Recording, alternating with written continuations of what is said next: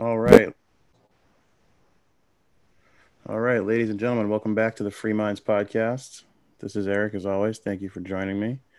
Uh, today, we're doing an interview with somebody who made the transition from left to tentatively right. Essentially, someone that realized they were being lied to. They realized that the system was created to deceive you and uh, was brave enough to kind of make that step into the truth. And uh, we're going to talk with him today about how that happened. This is uh, a coworker of mine, a good friend, Henry Siegel. Is it Siegel? Is that how you say it, right? Yeah, yeah, Siegel. All right, cool. So uh, let's just jump right in. Uh, Henry, how old are you? I am twenty-six years young. Okay, twenty-six. And um, how much of your life were you a political person? Were you kind of a political person, or do you just kind of not pay attention?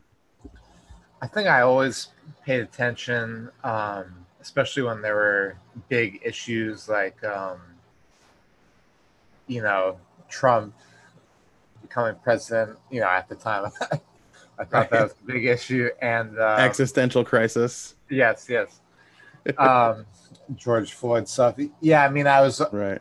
Every the the first Republican president I remember was Bush, and He was, he was, I was always taught he was a very uh, evil person. Of course. And yeah, I would definitely say I was a political person. Uh, for, for some context, I've grown up in Northampton, Massachusetts, which... Right. I, it doesn't get more left than that, really. It, it might possibly be the most liberal leftist place on earth. If there's a place more liberal than that, I, I'm curious to see it, because I can't really imagine a place more liberal than this. Um, uh, I would say it's up there. I would say San Francisco probably has it as a beat. Yeah, sure, San Francisco. But yeah, um, I'd say it's top three. Yeah, it, but the thing is, Northampton's a smaller town, so it's even more concentrated than. Mm, I appreciate that. Yeah, definitely up there. Having some uh, mic weirdness. Uh, I'm good now. I'm good now. All right, cool. Um, so did you vote in this, uh, did you vote in the twenty sixteen election? Yes, I, I voted um, against Trump. And that's a, that's a very interesting way of saying that. I voted against Trump. You didn't vote for Hillary. Exactly. You voted right. against Trump. Right. Uh, that is very telling. E- Can you... Each, each, uh, each election, twenty sixteen to twenty. Against Trump. Oh, you voted against him again in twenty twenty? I did. I I, I wasn't uh, out of the wokeness cloud. Dream right, world. Right. Yeah, no. Uh, I again, as I've said on this podcast many times, I voted for Hillary in twenty sixteen, and I donated to Bernie um, all throughout the campaign. I only ended up voting for Hillary because, you know, Bernie got knocked out by the D N C, obviously doing him dirty like they always do. Um. But yeah, I, yeah, it's really, it's, it's encouraging to see that people are waking up. Um, it's happening too slowly, and it's not happening on a, on a, on a, on a big enough scale for me to be truly optimistic, but it is encouraging to see that it's happening. Um, if you don't mind me asking, what was the portal, or what was the thing that initially sort of made you go, huh? That that doesn't seem right. Like, what, what was the first little clue that you had that you were possibly being misled? Uh, there are definitely a lot of little clues. I think I think one of the clues was I, I, I've, I've, every time there's an argument in my life or a conflict, I, I really want to hear both sides of the story. I really want to not get a one-sided biased opinion. And so... I kept on here. I was paying attention to smart people who were on the right, and actually, you were you were one of them. I don't I don't think you were the one guy who, you know, showed me the light necessarily, but okay. I, I I knew that you were a smart guy. Thank you. And it was to the point where I'm like, wow, this this guy's really smart. I have to I have to see what he's saying about Trump and right, and then Ben Shapiro were other, right, and, and just to name a few. But um, yeah, so, so I'd say the portal, the, the big portal for me, and we talked briefly about this before, but um, the Israel, the, the latest fighting in Israel and Palestine. So I have, I've been to Israel. I have some pretty close friends there. I have some heritage from there. Yeah. And in Northampton, I kept on seeing people saying, "Oh, oh, look at, look at this white colonial America-funded Israel destroy these helpless Palestinian people. Look, yeah, look them, bombing them to shreds." And, and I'm seeing this on N P R. You know, New York Times. I'm seeing, you know, all the memes, sh- you know, liberal memes sharing little factoids that didn't hold much weight. Right. And then I, so then I went on social media, and I went on Facebook, and I went on Instagram, where I follow actual Israelis actually in Israel. Right. Who I'm close friends with. I see them hiding in bomb shelters. I see them, their cars getting blown up. You know, and I see, I see, I see headlines from other non-liberal sources that they're being killed by the forty-three hundred rockets that are being fired, which which were fired first, by the way. Right. Not not a peep of this. Not not even a mention of this. Um, any liberal media like N P R, New York Times. So it's not it's not to say that they were. Fake news is, is extremely biased to the point where they're just not telling the full story. Yeah. Like I said, you're you're breaking up a bit, Henry.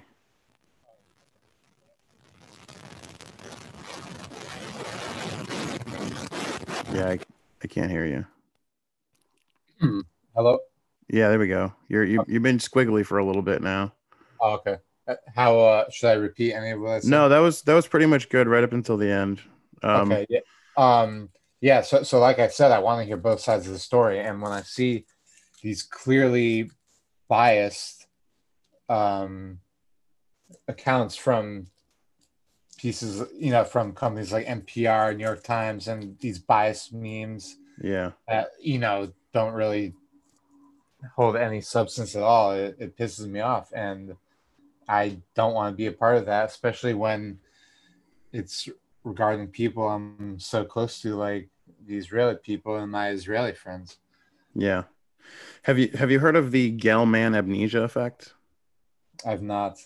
Okay, so essentially, uh, Gelman amnesia is the idea that, let's say you're flipping through a newspaper, for for argument's sake, let's just say it's the New York Times.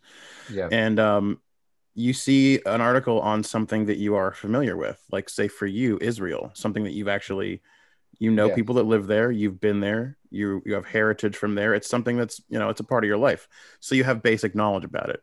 And you'll see a story about Israel and you'll be like, huh, I know that's not true because X and Y and Z, I've been there. I know the people. Yes.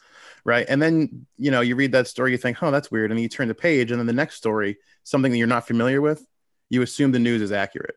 It's the idea that, When when it's a subject that you're familiar with, you can see that they're lying, and then you turn the page and you instantly forget they just lied on the last page, but you believe the thing you're seeing on the next page because you don't know enough about it to know that it's false.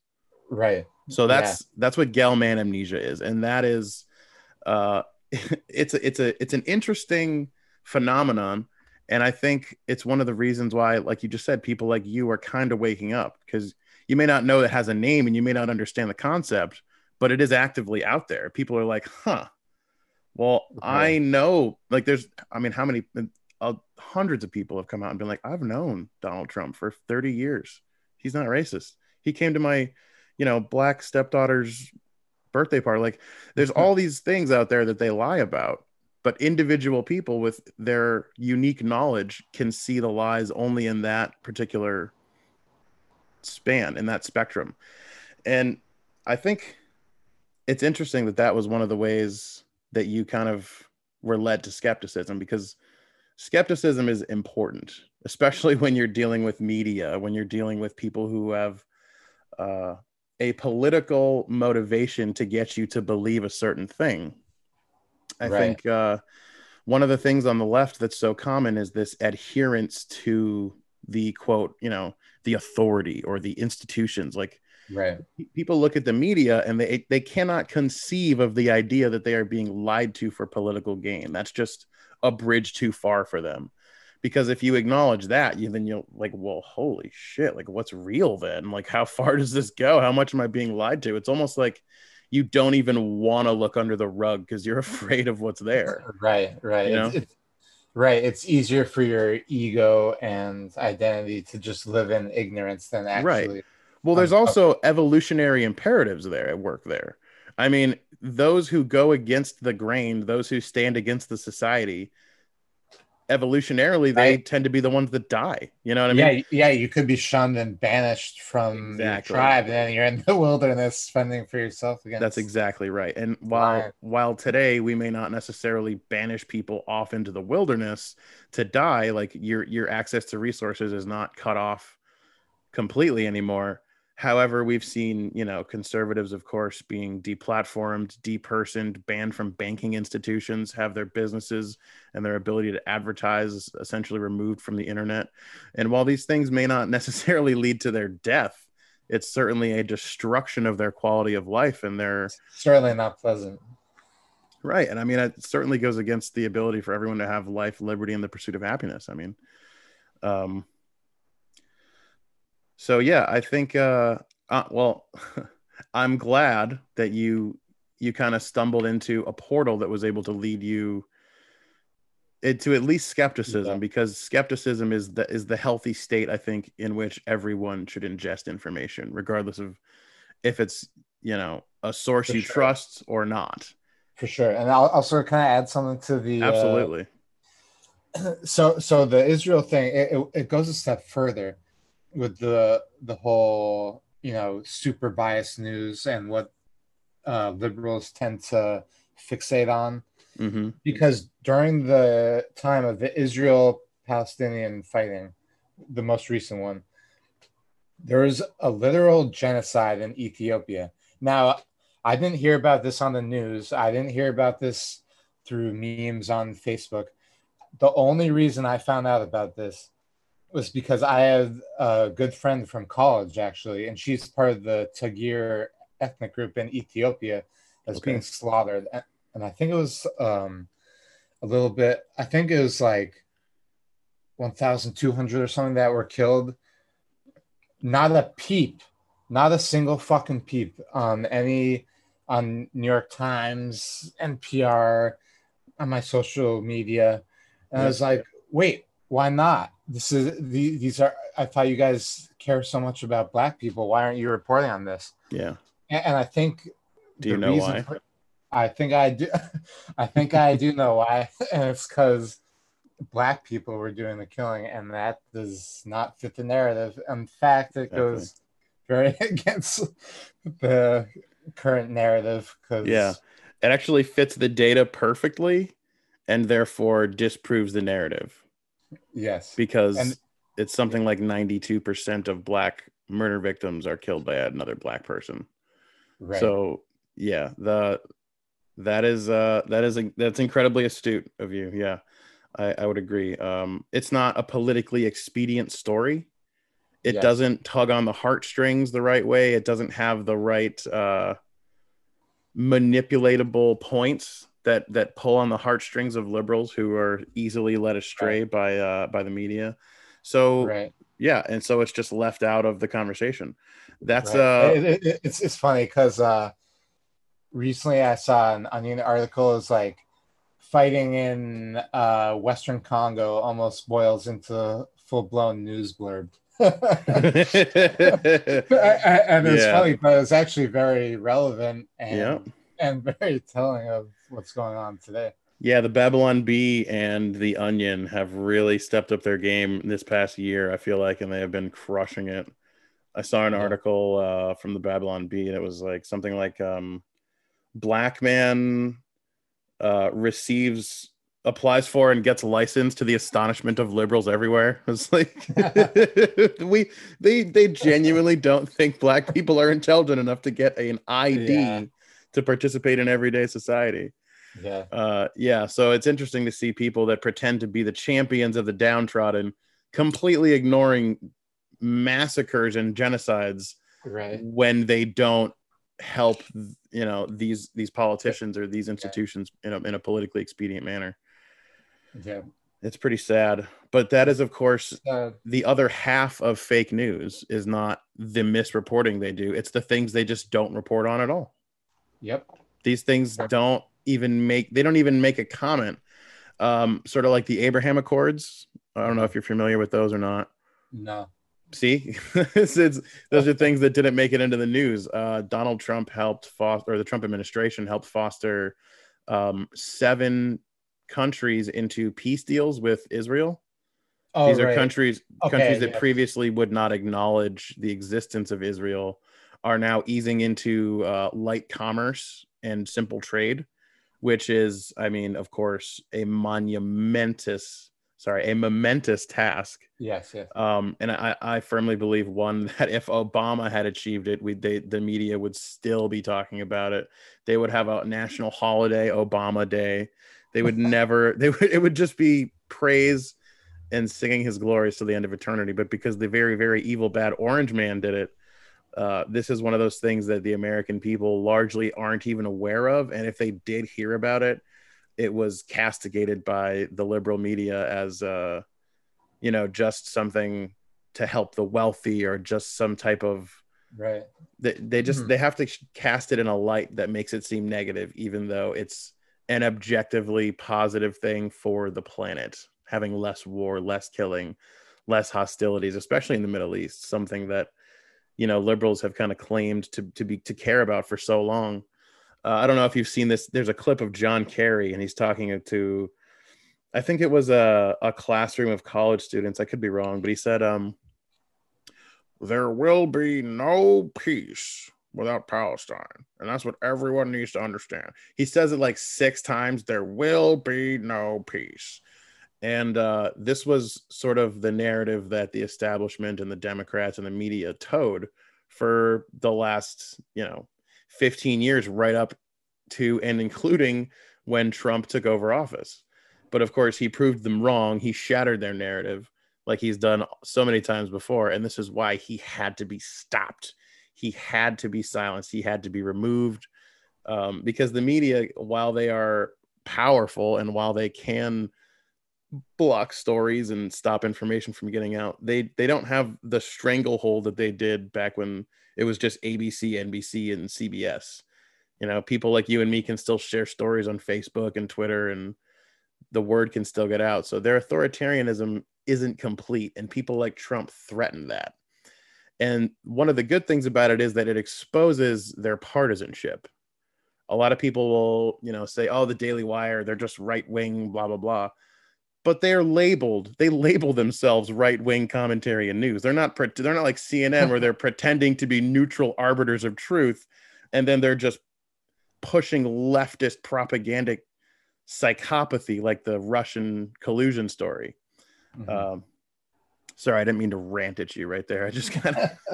yeah, I'm yeah, in yeah. podcast mode, man. I just go. I, I feel you, I feel you, yeah. Um, no, I definitely see what you're saying. Um, Just, just to make it clear to the listeners, um, I, I, I wouldn't say I'm on the Trump train.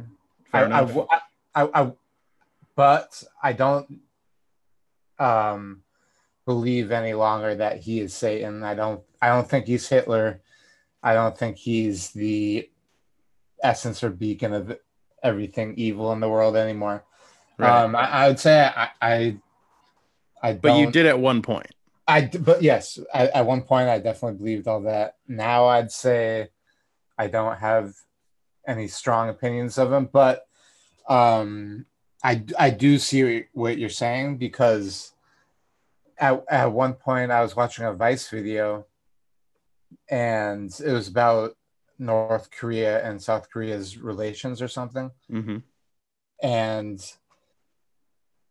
like eight minutes into the video, they they briefly claim how Trump actually restarted negotiations between the two countries, yep. which is something that hadn't been done in decades and decades. Yeah. And I'm like, I didn't hear about that. Why didn't I hear about that? That sounds like something yeah, really helpful. That sounds like something like a step in the right direction. So, um, well, no, I'm not on the Trump train. Um, you know, I have, I have seen how the media does, you know, like to villainize him, especially yeah. when there's, especially when there's things like, but I just found out this recently too, that black unemployment uh, went down pretty significantly under Trump, and black salaries black and Spanish unemployment, actually black and Spanish and black salaries were the highest they've ever been under Trump, pre-COVID, of course. But um, that is correct. Trump Trump uh, shrank the wealth gap in this country for, well, for everyone. He shrank the wealth gap. Period. Yeah. So so so I I, th- I think as someone who's so recently transitioned from liberal to moderate, or maybe hesitantly, right, or whatever you want to call it, one mm. thing. One thing I've really noticed is that it's all about narratives. It's all about it's all about narratives and storylines over facts and data and statistics. Um, That's right. So if Trump ever said, you know, all the things that Trump said that were border, I don't think he's ever said anything that was truly racist. I think he's definitely said things that were very insensitive. Stupid, were, yeah, things that were stupid, politically right. incorrect, um, which is which is kind of par for the course for politicians when you really think about it. It's like they're right, right. They're mostly it, he, he's not so much malevolent. He's just, you know, kind of dumb, I guess, as as most yeah. politicians are. He just has a, a shit character, and I, I think he does. I think in the past he, there might have been some sleazebag businessman deals that where he exploited workers or whatever, but but that, that's beside the point. So so anyways, um, yeah, Democrats just leached onto that and turned him into Hitler. You know, right. turned him into this incredibly racist person. Whereas, uh, and all they needed to do was play back the quote and then write a piece about how racist that was or whatever, not cite any statistics about any of his policies. It, uh, so much of the critique of Trump that I've heard is not actually a critique of Trump's policies or what he's done. Right, it's um, Trump the man. It's Trump the man, it's Trump the character, Trump the quote. I mean, uh, other than maybe the wall and some uh, ICE stuff. But but yeah, overall, I would, I would definitely say it's But I mean, even the wall thing has no, it's nothing to do with racism. It's just yeah, border it's, security. Yeah, yeah. But anyways, so yeah, yeah. That's no, um, I think uh, it's it's it's become. A, it, I mean, it's been a common tactic of authoritarian regimes throughout history to, because in order to to attack someone or a group, um, and to be in in the moral. the moral side while you're attacking someone else, you have to demonize the group or the person you're attacking. Yes. Uh, we've seen this in Mao's Great Leap Forward in China, the four olds, old ideas, old people, old traditions. And uh, I forget the other, I forget the other one um, in Pol Pot's Cambodia, the collects, the, the, the business owners, the intelligentsia, the academics, they were the evil oppressors that were keeping everybody down. We saw this in uh, Nazi Germany, of course, with the Jews. Uh, the you know they were they, they weren't even referred to as humans. You know, they were subhuman mongrels, and they were they were X, and they were Y, and they were Z. And this is how authoritarian regimes get the people on their side, so that they can dispatch their political enemies. They have to demonize whatever group of people, whatever person, and then you know the more they demonize the the other, the more force is justified from them against exactly. the other.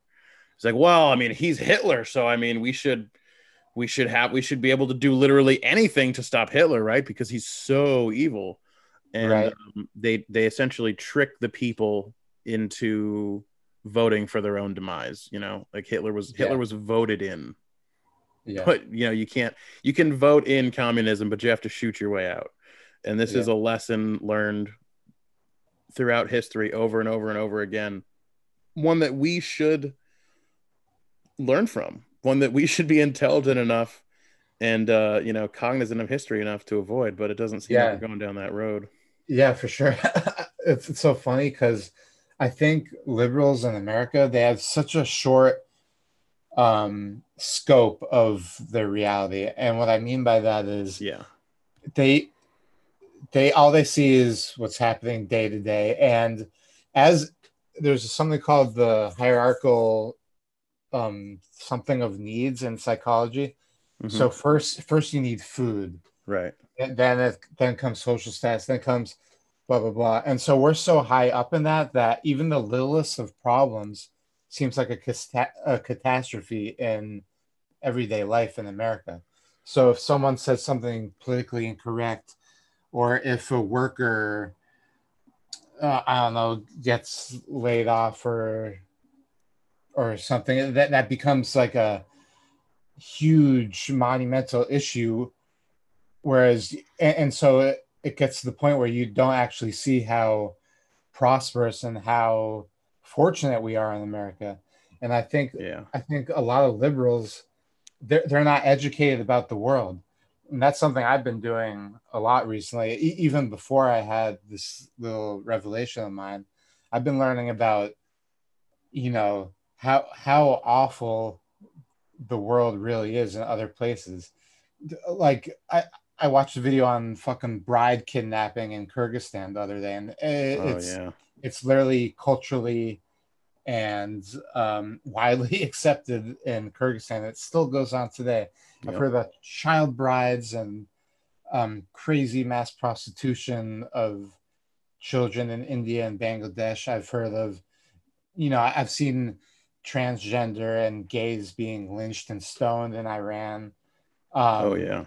Not not to mention the extreme crazy poverty in Africa and South America and other places. So and so then after hearing all this, and you hear a liberal crying about someone not using the right pronouns or some right. or someone saying something that could very possibly, if you reach super far, be a tiny little bit racist. It's right. like, what the fuck? Like I just, uh, we, we we talked about this briefly. I just watched uh, Yummy Park on Joe Rogan. That's right. And for anyone, for anyone listening, that's a must watch. That was like actually life altering for me. And seeing how yeah, she's incredible. Yeah, seeing how persecuted and seeing how bleak and just straight up awful their way of life is. I didn't I didn't watch the Joe Rogan version, but I saw I did see her on Tim Pool.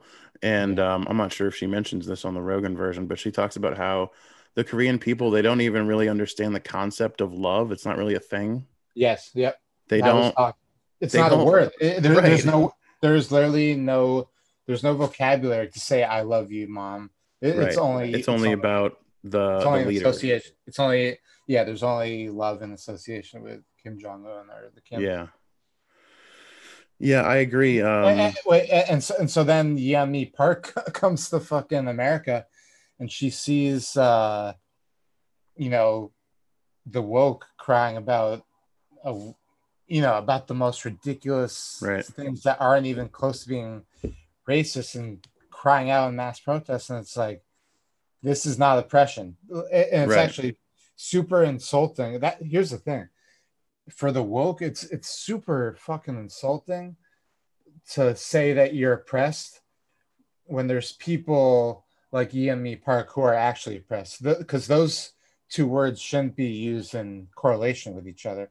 Just like, just like it, it's insulting to say that uh, the woke or people of color today are oppressed when when their ancestors were actually oppressed during Jim Crow and, and slavery and stuff. Right. It's a, it's a, it's actually a complete insult to real oppressed peoples. Right. Yeah. Um, I agree completely. There's a lot of, maybe most of the, the people in this country, whether you're conservative or you consider yourself on the left, um, I think the vast majority of people, A, haven't traveled the world and gotten to compare right. America with other places firsthand without, um, you know, some third party in between who may or may not have an ideological bend in the information they're relaying. Um, and I think the other side of it is this, this kind of this idea of kind of first world problems where yes. our lives are so lavish and so wonderful and so yeah. extravagant. I mean, there are people who woke up this morning in Somalia to mortar fire and then watched part of their village get murdered. Yep. That's a thing that happens every day around the world, that these, you know, stuffy New York liberals who are part of this, the, the elite class, they have never experienced oppression. They've yes. never experienced anything like what most of the world deals with on a daily basis. But because our lives are so incredible and our standard of living is so high, we can look at something as simple as, you know, uh, a misunderstanding between a police officer and a citizen, and they happen to be different skin colors.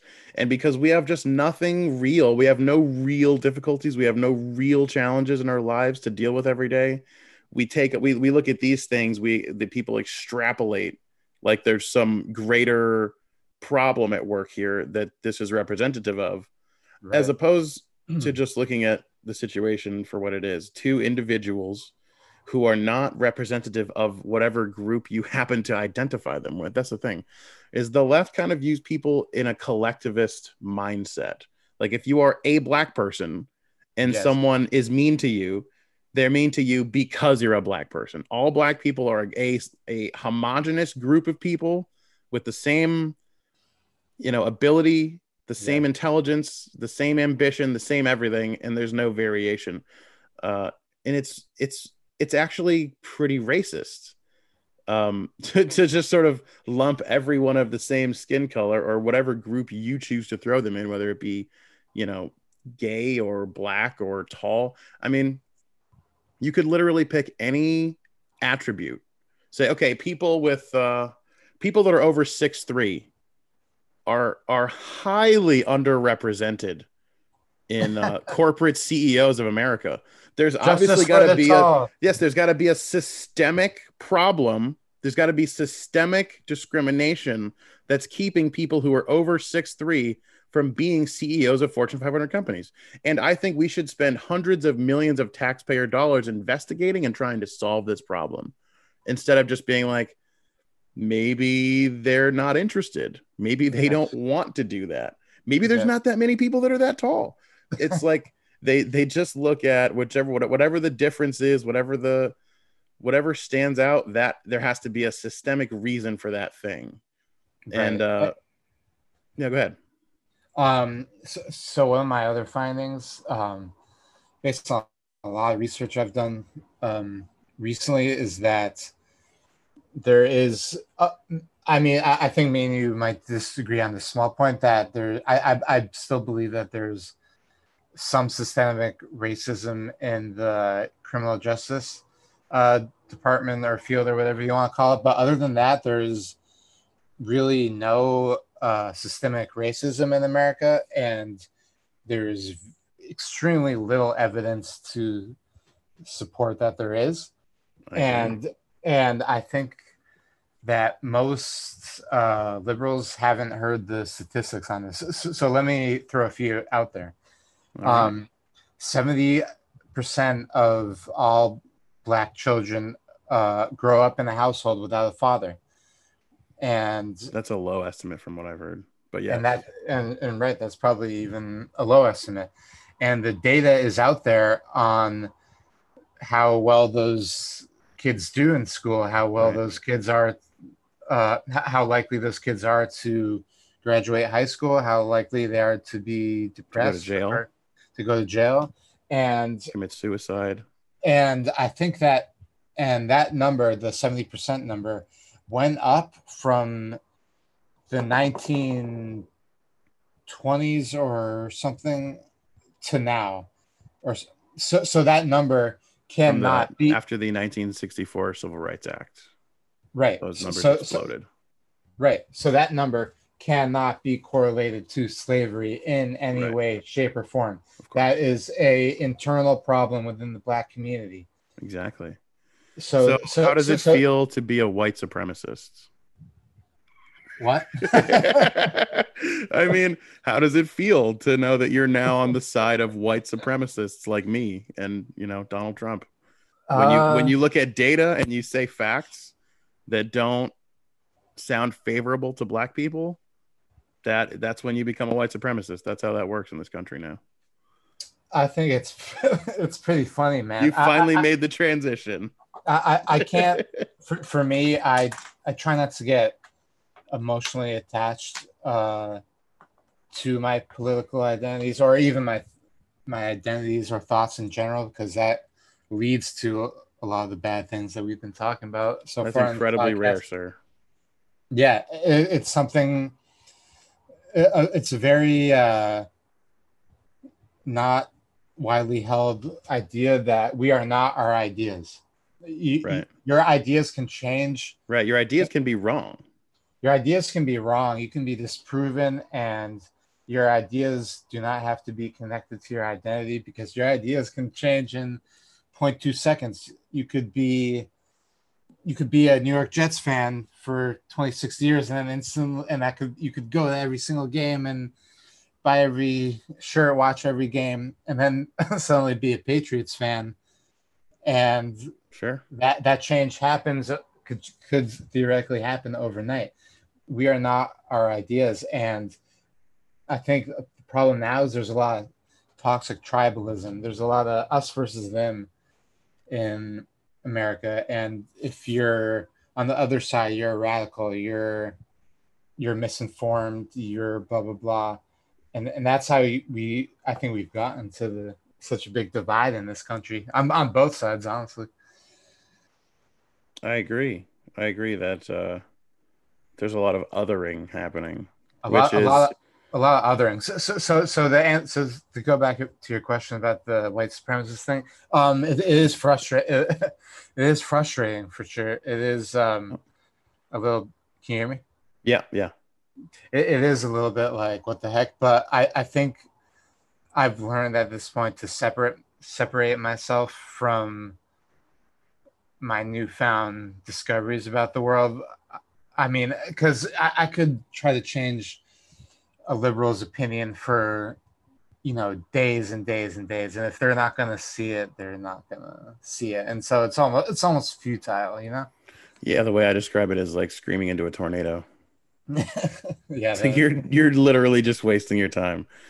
Um, yeah, there's a exactly. there's a kind of social, well, there's the social enforcement structure that the woke build. There's like the cancel culture side, and then there's the uh incentivization of actively proselytizing, you know, woke ideas. So not only are you rewarded for saying the right words, you are actively smashed and punished, sometimes yeah. literally, for saying yeah. the wrong ideas.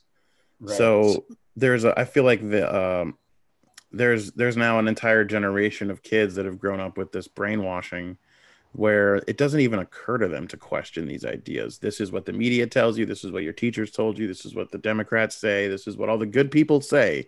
There's no reason to question any of that. Why would you ever question the C D C? Why would you ever why question why would you ever, why would you ever be racist?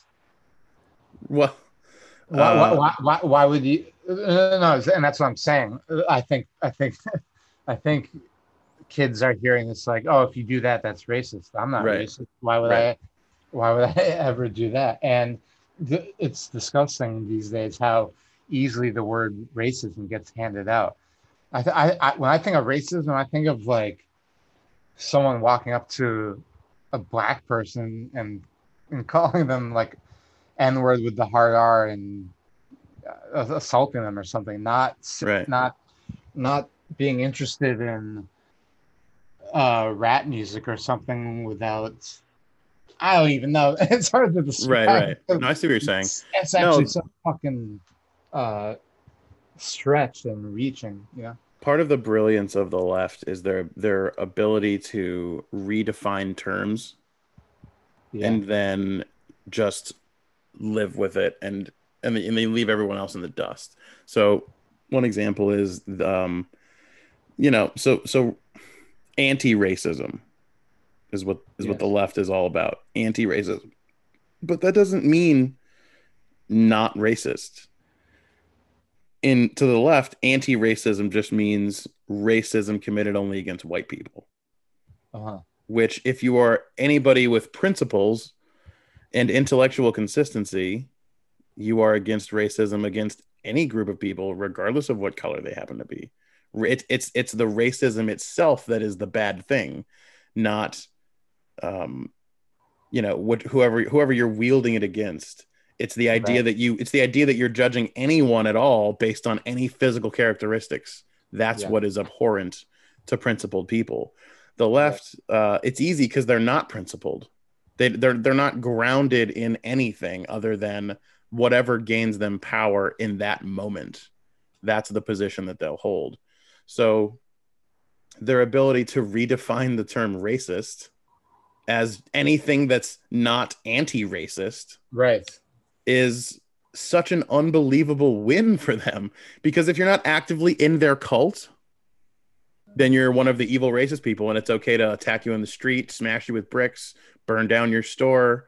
Uh, yeah. You know, whatever whatever we want to do to you is fine, because you're one of the other. You're one of the bad people. And I think uh, this kind of tribalism is is just part of being a person. It's just part of humans. But uh, the the cultural institutions have been infected with ideologues to the point where you you either have the opinions that you're supposed to have, and you either support the establishment, or you're one of the people who we're going to round up and and forcibly vaccinate, or you're one of the people that we're going to like there, there's just it the the like I said, the social enforcement is so strong now that I, I really don't know if there's any walking it back. Like e- even if there was some breakthrough two weeks from now where an intelligent, uh, well-spoken conservative made some video that goes viral and it starts changing the hearts and minds of people, I, I just don't see it, because tribal people have, it's easier to just be tribalist than it is to have principles. Yeah. It's easier to be tribalist than try to understand or figure out points being made by people in the other tribe. Right. And and the divide is so, so huge now that, you know, fifty years ago, Democrats and Republicans would argue about corporate tax rates and, you know, social programs and community policing. To, you know what I mean? Like we would, we would agree on what we all wanted, and we disagreed on the path to get there. Mm-hmm. Now we have two totally separate groups living in two completely separate worlds, who just so happen to be sharing the same physical space. Yes. And this is a recipe for disaster. There's no, I don't, I don't think the gap is bridgeable anymore. I think that we've hit a kind of critical mass where some people are just not going to get it. And yeah. I don't know that there's much we can do about it. I mean, I started this podcast just as a way to kind of try to do my part and to try to add my voice to the, the resistance. Mm-hmm. Um, but I mean, hell, even if everyone I know started a podcast, I'm, I, I just still don't know that I have enough, uh, enough hope. But like I said, at the beginning of this, it's incredibly encouraging to, to run into people like you who were able to just kind of feel it out. Like something's not right here. There's yeah. clearly these people are not the neutral arbiters of information that they claim to be. Um, so just to say it again, it is incredibly encouraging to talk to someone like you who's tries to keep emotion out of it and uh, who tries to seek the truth. That's that's what really has to happen. The the entire idea of America was that the people, you and me, were supposed to be the final check against tyranny. We were supposed to be the uh-huh. final backstop against authoritarianism, because we were supposed to be an educated and well-informed public that could push back on those types of things. Mm-hmm. That sort of final backstop is failing, as more and more people, uh, as, as as miseducation becomes more prevalent, I think is the best way to put it. Yeah, for sure. Um, yeah, I completely agree with everything you said. I think you hit the nail on the head. Um, I it's going to be really interesting to see going forward how, like, what the next step is in politics in America. Like, and yeah, that it's looking pretty bleak as far as um, uh, reconciliation between the right and left at this point. I think social media just makes it so you are in your little circle of uh, wokeness or far right stuff, echo chamber. Whatever. Echo chamber. Yeah, it, it just it's just going to be a, a regurgitation of whatever your thoughts or preconceived notions about a certain topic are. See, um, I, I agree with you to a point, but then there's there's the there's the outliers. There's people like me and yes. you, who yes. both, even though it was years apart, we had our sort of awakening or whatever. We both yes. got to that point. Yeah, and I, I it is and, happening. Right. So so there's a glimmer of hope, but it's not nearly enough. Is I, I think agree. It's, it's happening way it's, too slowly. Um, yeah, because. Um, I haven't I haven't met too many people who think my, think like I do. Um, right. But I think I think I know how to explain it to other smart people. So so my so my brother, my younger brother, he's um he's very successful. He makes like seventy grand a year working for a company in D C. Um, he's he's like a skeptical. He's a, he's a liberal, so I think he's always been skeptical, and he's always searched for the truth and the data. And, and so, I, I guess if I think if everyone like me and you reached out to someone who someone we know who's a, a deep thinker and is maybe ske- you you use the word skepticism. Someone mm. if we reach out to people who are skeptical, I think that's a good place to start, honestly. I agree completely. Um, yeah, you're not gonna you're not gonna convince a cultist to to leave the cult. That's not gonna yeah. happen. They certainly have to, not. Yeah, you have to see them rape one of the young members of the cult first. Right, right. Yeah, you have to you, you have to witness just... the evil. Um, but I mean, I, I think for a lot of people, it's um, when they have they have some flash of individuality. Or they have yeah. some mm-hmm. some opinion that goes against the the the narrative, or goes against the grain of what the cult has decided your opinion should be. Uh, I think for a lot of people who are waking up to see the cult for what it is, it's they had one idea that that went against the group, and they were immediately like found out to be a white supremacist or a racist. Yeah. And they're like, well, what? Yeah. I agree with you on literally ninety-seven percent of the stuff we talk about. Right. I just have this one thing where I think maybe we went too far on, eh, you're excommunicated. Yep. You're, you're no long, you are a racist. Right. Like you, it turns out she was one of them the whole time. that's re- That's really how they think. It's crazy. I know yeah. I, I used this analogy uh, in person the other day, but I'm going to say it again. The, uh, The I Am Legend uh, comic graphic, the graphic novel, is the idea is that there's a vampire going around and he's, you know, he's killing the vampires, but the plague keeps spreading and spreading and taking over and taking over. And eventually it's, he's the only human left and he's just going around killing vampires, and they capture him and put him on trial. And they're like, well, why are you going around killing everyone, asshole? And he's like, you're fucking vampires, bro. What do you mean? But, you know, the, the the whole world was against him, so he was the bad guy. Um, I feel like that's how conservatives feel right now, is that, like, we're literally just trying to be like, hey, maybe locking people in their houses and forcing them to close their businesses and funding giant corporations at the same time and importing foreign workers to take those jobs. Like, maybe all of these things are going to have negative consequences. But of course, as soon as you have a negative opinion of what the establishment is doing, you're one of the others and your opinions don't matter anymore. This yeah. is the trick. This is the game they play. And this is yeah. this is how the authoritarians win. So yes. For- so so one thing I've noticed, you know, I'll keep on saying it as a liberal who has recently become a disaffected moderate, liberal, oh, a, a disaffected liberal who has is no longer a liberal.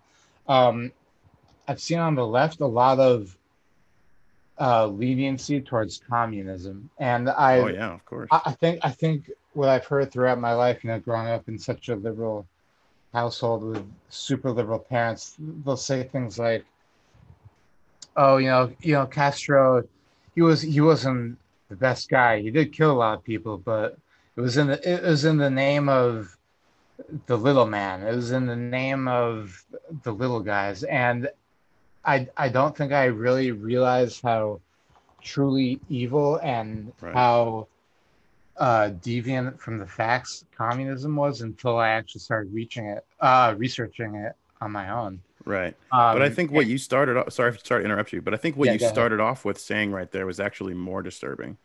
The idea that, well, sure, he committed genocide, but, you know, he had a good reason for it. That's actually right. scarier to me are the people that will justify massacres, the people that will justify genocide, the people that will obfuscate the truth and sort of uh, soften out the hard edges. Yeah. Or the murderers. Those are the ones that scare me more than anything, because, like, again, it's you don't have a principled position against murdering other people. You just yeah, think that, it's okay to do in certain circumstances. Right. There's there's no limit to how far you can go once you've justified killing people, like, you know, extinguishing a human life from existence.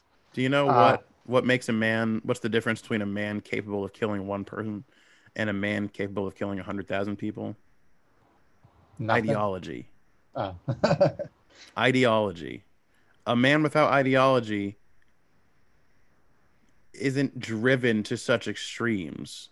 You know what I mean? When you're when you have ideology at your back, when you have the power of knowing that God is on your side, whatever whatever your God is. I mean, maybe yeah. for, for a lot of people, God is social justice or, or fairness yeah. or whatever. You know what I mean?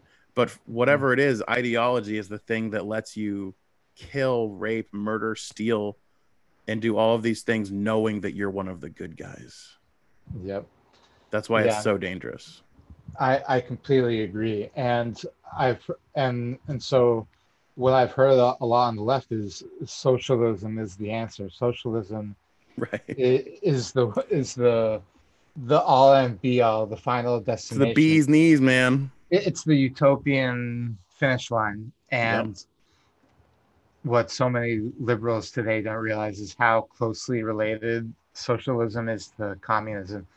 So, um, can I go on like a little rant, so to speak, on communism? Because please do. I, I, I've learned a lot, man. I've learned a lot all in the past like month. I've learned so much more about politics just by researching, you know, um, credible, reputable uh, professors on preach it, brother. All right, so on on every level, communism is wrong. So communism doesn't take into account the inherent human need for some sort of hierarchical structure. It's it, it's no coincidence every tribe, every civilization, from every corner of the earth, tribes in South America, Africa, Uh, the Native Americans, the Celtics, the Vikings, they've all had some sort of leader. They've all had some sort of chieftain. And and so basically the problem is communists think that there's perfect equality is possible when that's not the case, because as as we've seen throughout history, since the Stone Ages, humans strive to have some sort of leader or alpha right, in their right. pack, and that's not inherently a bad thing. It's not necessarily. Right. It's it's it's very it's actually very uh, functional, and because humans act, are act, not equal. Right, humans are not necessarily equal. Some are more hardworking than others. Some are right. capable of things that. Some are more intelligent. Some are more that, clever. Some are more cunning. Some are more. Some yeah. Some are more athletic. Some, some are, are better leaders. Yes.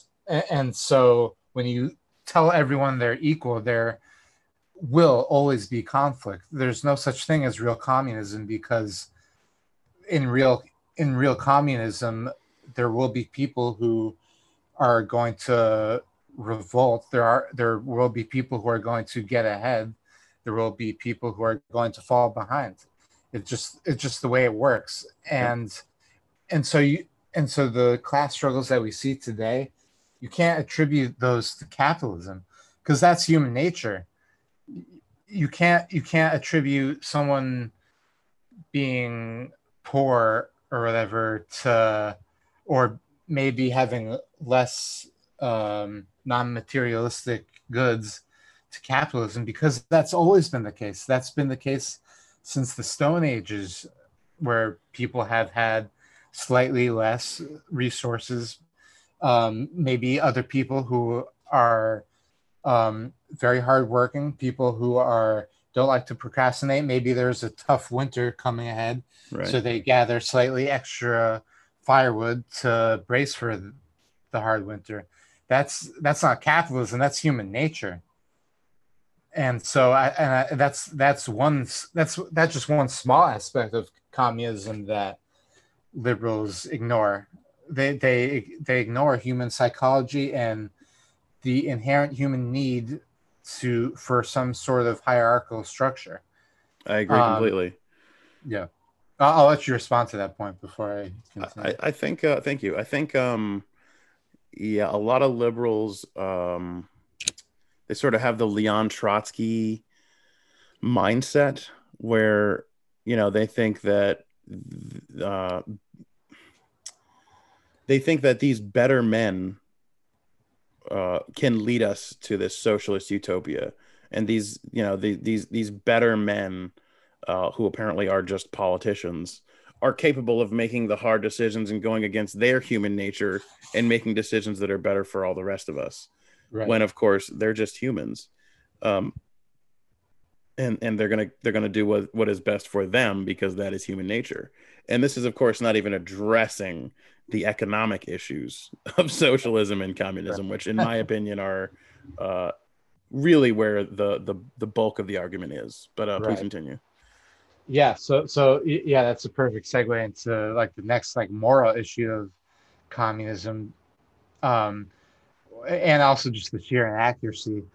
It's that the left thinks that there are only oppressors and oppressed peoples, um, when in reality, obviously, evil can't be so easily divided as oppressors and oppressed people. So in the Communist Manifesto, you know, the downtrodden peasants at the lower of society who are oppressed, the proletariat, um, the, these people were the just and The, the little guys just trying to make it.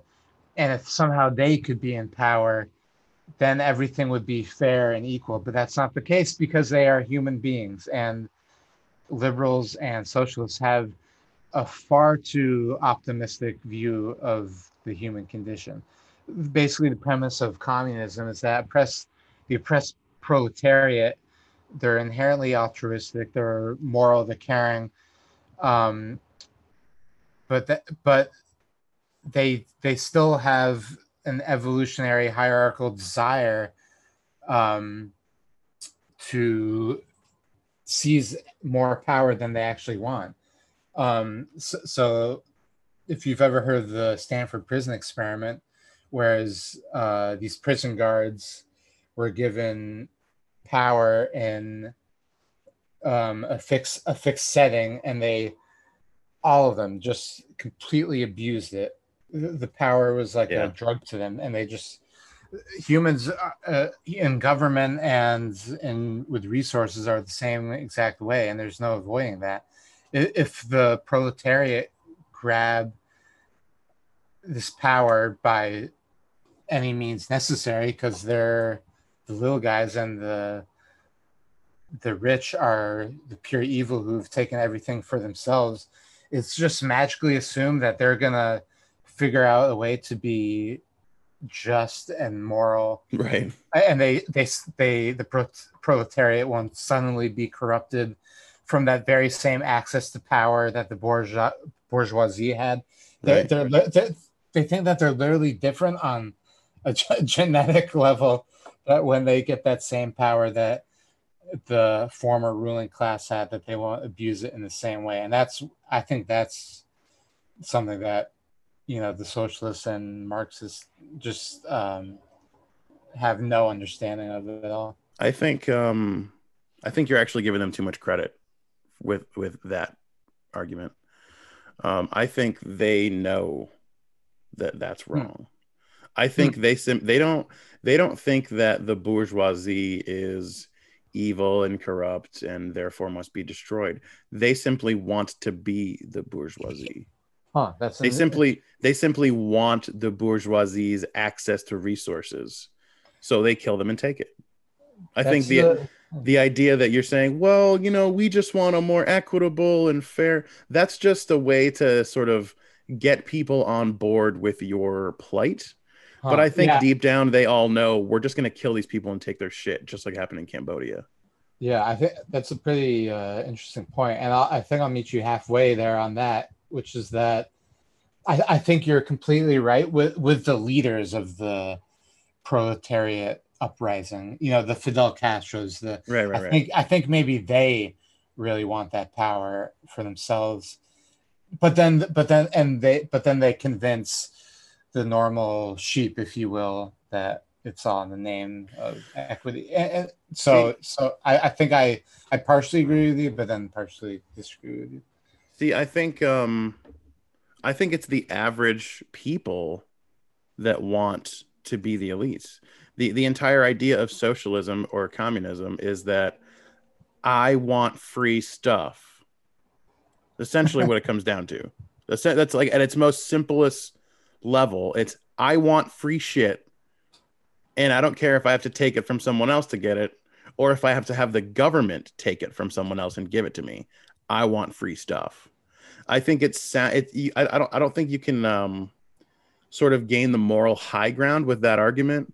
So I think we see a lot of bloviating about inequality and and all yeah. of these things when it's it's really just about, like, I think again I, I like to I like to use history as a sort of a control for yep. the events that we're seeing now. And in Cambodia under Pol Pot and the Khmer Rouge, we we saw a slow We saw a gradual yet steady increase of hostilities toward people that worked hard, got up early, started businesses, became successful, you know, sent their kids to good schools. And we saw all these, these other people that didn't work hard, didn't have the same ambition, maybe didn't have the same ability. And they decided, you know what? Fuck those rich people. We're going to kill them all. We're going to take all their shit. We're going to And the ones that we don't kill, we're going to kick out into the wilderness to starve slowly over the course of the next couple of months. I I think um, that the idea of we just want equitable redistribution and we we want this and we want that, I think that's all high-minded uh, propaganda so that they can sort of assume the the the moral mantle. But I think they know from the beginning what they actually want. And it's not anything moral, but mm. I, I I understand your position. Um, yeah, no, I mean, wanna, you uh, want to believe in the inherent good in people. Um, yeah, I, I, on some levels you do, and then with, with communism, there's a clear inherent bad in people, which is when the communist, the new communist government gets power, they will abuse it. Um, right. And, and, and the revolutionaries are the first to go. Yes, and in any revolution, once the once the new government is installed, the yeah. revolutionary citizens that helped that government be installed, just like in Cuba, just like the brown shirts in Nazi Germany, they're the first one. The night of the long knives comes for them first. They get killed because the, the incoming government knows if anyone's going to overthrow us, it's going to be these fucking psychopaths that just helped us overthrow those last assholes. That's how it works. These people are, of course, ignorant of history, and they don't understand that when you help overthrow a regime, you're next up on the chopping block. Right. The, and I, I like how you said that ignorance of history. There's, in today's world, um, especially surrounding communism and socialism, there's just such an ignorance of history. Like right. in Russia. They when, go look at Norway. Right. It's like, you mean that capitalist country that's killing it? I know. yeah, that, that's that's the gist of the argument. That was that was my argument, I think, before I right. actually started learning and researching all this stuff. My argument was look at Scandinavia. Yeah, Norway was... and Sweden. And, and then when you was... point to, you know, Cuba, Venezuela, they go, oh, no, that's not real socialism. That's just exactly. mismanagement. Like, yeah, yeah, exactly. exactly. Socialism. Exactly. Socialism and communism will always be mismanagement because yeah. of human nature. And if you don't believe that, then you're way too optimistic on how humans operate and humans' um, need for power. It's evolutionary. We're, we're animals at heart. We we want more resources to ensure our survival and survival and the survival of our families and our and friends sur- and everything, and, yeah. and the survival of our heirs and down the line of the generation. That's how it is. And the thing um, that's so insidious to me about it is that the people who are out, um, you know, fighting for socialism and fighting for communism and fighting for all these ideas, they then turn around, like like you've seen their reactions to the Cuban people, and they're being like, well, they're a they're like, well, they're just mad about COVID, so right. they're like misrepresenting their because so they're still trying to keep that happy face, you know, like that that they're still trying to yeah. pretend like the ship's not sinking. When it right. very clearly is. Right. There's there's almost zero press of um, what's going on in Venezuela and Cuba from the left, and if it is, it's wide. It's incredibly misrepresented. Like right. like we saw. Um, so we talked about this the other day, but when I was on Twitter, one of the trending topics was mass protests in Cuba over uh, lack of COVID vaccines or something, and that is just it was just so. completely false and so um, protective of the leftist communism socialism that's going on in Cuba that that that was that was one of the tipping points for me when I just when I just saw when I just saw how the left tries to protect socialism and communism at all costs. Right, um, and and they'll say, you know, it, it's it's America's fault. America's evil for not doing trade. With, yes. with Cuba or Venezuela. And so what you're really saying is communism can't survive without being supported by capitalism. Right. Because that's that's the argument they're actually making. But of course, they're too stupid to understand that that's what they're actually saying. It's just that America is just a bunch of mean, mean, bad people. That's why they don't want to they don't want to help out Cuba. It's like, no, we'd love to help out the Cuban people. We just don't want to yeah. help the the communist government continue to oppress the Cuban people by giving them access to more resources. Yeah. So they're actually defeating their own argument with their own argument, but they're just that stupid. Yeah. And, and that's uh, another good segue into the next aspect of communism. And probably the most important and relevant is the economics of it all. Um, right. So, so you can't so have what... mass ownership of your toaster. Right. The society can't all own your toaster. That doesn't make sense. Yeah. Um, it's, it's kind of funny not to just scoff at when you... But I mean, it, that. that's really how simple it is. Yeah. Um, so, like, so the left thinks, like, when this uh, rising um, revolutionaries like Castro, when they take away all the evil rich resources um and they take away all the businesses and destroy their companies that had intricate businesses and I mean uh, intricate business models and intricate ways of of connecting to the markets and um, getting people to buy their products, and with all these economic booms uh it's assumed that all of a sudden these these communist revolutionaries know how to instantly create a functional economic boom. And, right. And, and it, there is, I mean, I'd be amazed if that could ever happen. That'd be, that'd be, un, that that's like unfathomable how many things they'd have to do in such a short amount of time. And history shows that as, as soon as Cuba took power, their, uh, um, I mean, as soon as Castro took power, their economy just skyrocketed downward.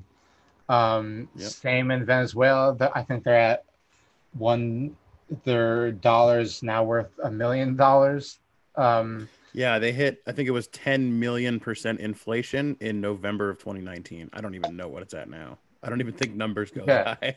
yeah, num- numbers can't even start to do it justice. Uh, it's just assumed by the left that if the people have power, everything will be okay. Um, right. it, it completely ignores the fact how capitalism, uh, it completely ignores all the good things that capitalism has done, like um, the mass production of products and goods and right. mass production of making all these things affordable supply. To every average people like you and me. Yeah.